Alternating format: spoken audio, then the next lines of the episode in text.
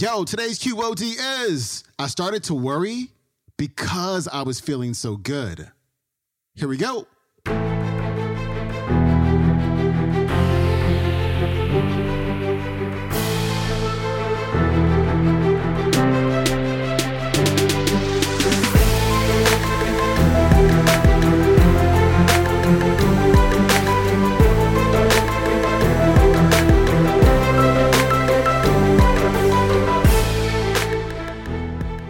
Welcome back to the Quote of the Day Show. I'm your host, Sean Croxton of SeanCroxton.com. We've got Gay Hendricks on the show today. He's the author of a fabulous book called The Big Leap. And let me say something. There are going to be so many breakthroughs, light bulb moments, aha moments today. It's going to be just wild and crazy because what Gay is talking about on this episode is our upper limits that we place on ourselves for our own happiness.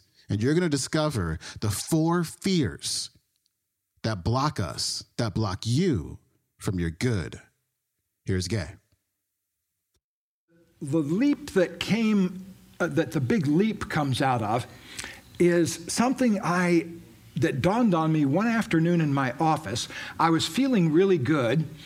And I just come back from lunch with a colleague, and we've been talking about stuff we were really interested in, writing about and working on. So I was feeling kind of a high, and I came back to my office, and I was feeling really good. And I was kind of sitting there just kind of stretching in my chair, and all of a sudden I found myself rather obsessively worrying about my daughter, who was about 6 years old at the time, and she had gone away to this 3-day camp where she was going to be staying overnight for the first time, okay? And she had already had the first night, and so on the second day was when this happened. I started worrying about her. And so I called over to the camp and said, how's Amanda doing? And the director was very nice. She said, oh, she's doing great. Seemed to have a great night, and I see her out there in the field playing soccer with some other girls, and so what can I do for you? And I said, oh, I was just worried about her. You know, I was kind of picturing her being lonely, and the director chuckled and said, well, yeah, you know, this is about the 3rd call of this sort I've received today and everything. So she was very kind about it.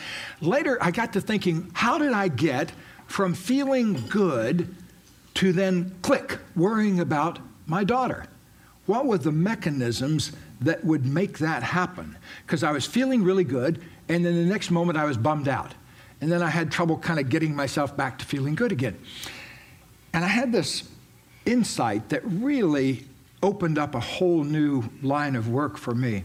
And the insight was, I started worrying because I was feeling so good, that I had an upper limit thermostat setting on how good I could feel, and when I exceeded that, I would do something to mess myself up or bring myself back down.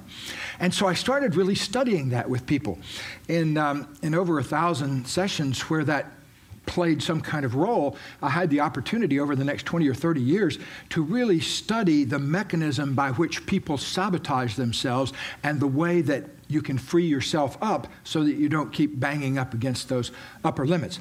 So the book, The Big Leap, that I'll be out there signing in a little while, is about that process and how to spot the upper limit problem in yourself. There are basically 4 big fears that human beings carry around in us when it comes to being successful. And some of them will sound familiar to you probably. Many of us block our ultimate success because we have an old fear we picked up in childhood of outshining other people. We have a fear of outshining other people, and it often comes from sibling interactions when you're growing up, where you get the message, unconscious message, that don't shine too much because that'll make little Robbie feel bad. Or, you know, maybe if there's a family favorite and you're not it, you're getting the message of don't be too big because this one is the designated favorite. So there's a bunch of variations of that, but they're all based on a fear of outshining someone. A second fear, I just came across this yesterday in a person I was working with. We're doing a large training up in Ojai this week, one of our advanced trainings where we have 50 or 60 people who come in from all over the world to work with us for 5 days. And one of the women was sharing this problem that comes up for her in relationship where she doesn't feel like she can get a word in edgewise with her husband, and she, kind of gets confused in arguments and that kind of thing. What it came down to really was, I said, well, what is the actual feeling you're experiencing in your body right now? And she said, well, it's kind of like I'm a burden. And she said, it's like right now, I feel like I'm taking up time that somebody else should have, and that my existence is a burden on you, and this is bothering you. You'd rather be talking to someone else. Well, these are exactly the kinds of feelings that went back to day one for her, because the way she was conceived and born, she was a burden and was given that message unconsciously. Later on in life, as she gets to be more successful, she runs up against this because she says, why should I finish my PhD? Do the world really need another PhD? Isn't that just another burden on the world? There's already 60 million PhD dissertations. So she feels like she's a burden. So that's a second one. The third fear that blocks our upward rising into our zone of genius is the fear that if we go to our ultimate level of success, it will be disloyal to and leave behind people that were there for us earlier in our life, perhaps in our family or friends, and someone that you're afraid of leaving behind. So it's an issue of loyalty, that you kind of keep yourself down so people that won't feel, you won't have to leave them behind. The fourth one is probably the most pervasive, and that is that many of us carry around a fear that we're some way fundamentally flawed, that in some way we're wrong, or there's something wrong with us, and that if we get to be more successful, somebody will discover that. And that the more successful I get, the more likely it is somebody will spot my fundamental flaw.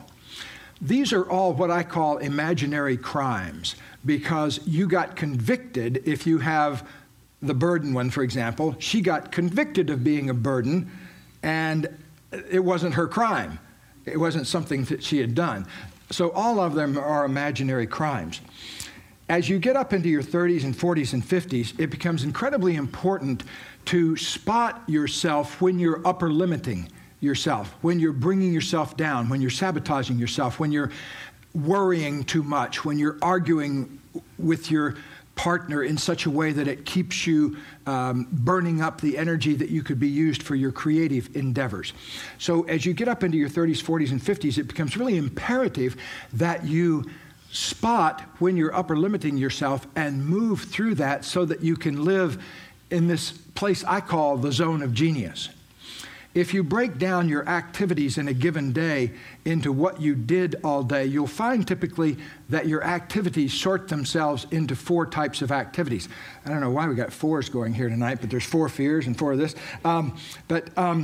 There are largely four activity baskets that your activities will sort themselves into. You're either in your zone of competence, where you're doing things that you're good at, but somebody else could do them just as well. Or sometimes you're in your zone of incompetence, where you're doing things that you're not very good at, that somebody else could do better than you, but you persist in doing them because you don't think you can afford to have them done by somebody else, or you don't think there's another person that could do them. So that's your zone of incompetence. Where a lot of us folks get really trapped, though, is in our zone of excellence, the third zone. That's the zone where you're doing things today that you're really good at, that you perhaps do better than other people, that make you plenty of money, for example, or you get a lot of good feedback. So that's your zone of excellence. And while it sounds like a good thing on the surface, most of us spend too much time there such that we don't get into that zone of genius. The zone of excellence is very seductive in a way, because by the time you're at that level, you're making plenty of money doing it, or you're indispensable to your family or your organization. And the trap for you is that if you stay in that zone of excellence, you don't spend the time in your zone of genius, which is your ultimate calling.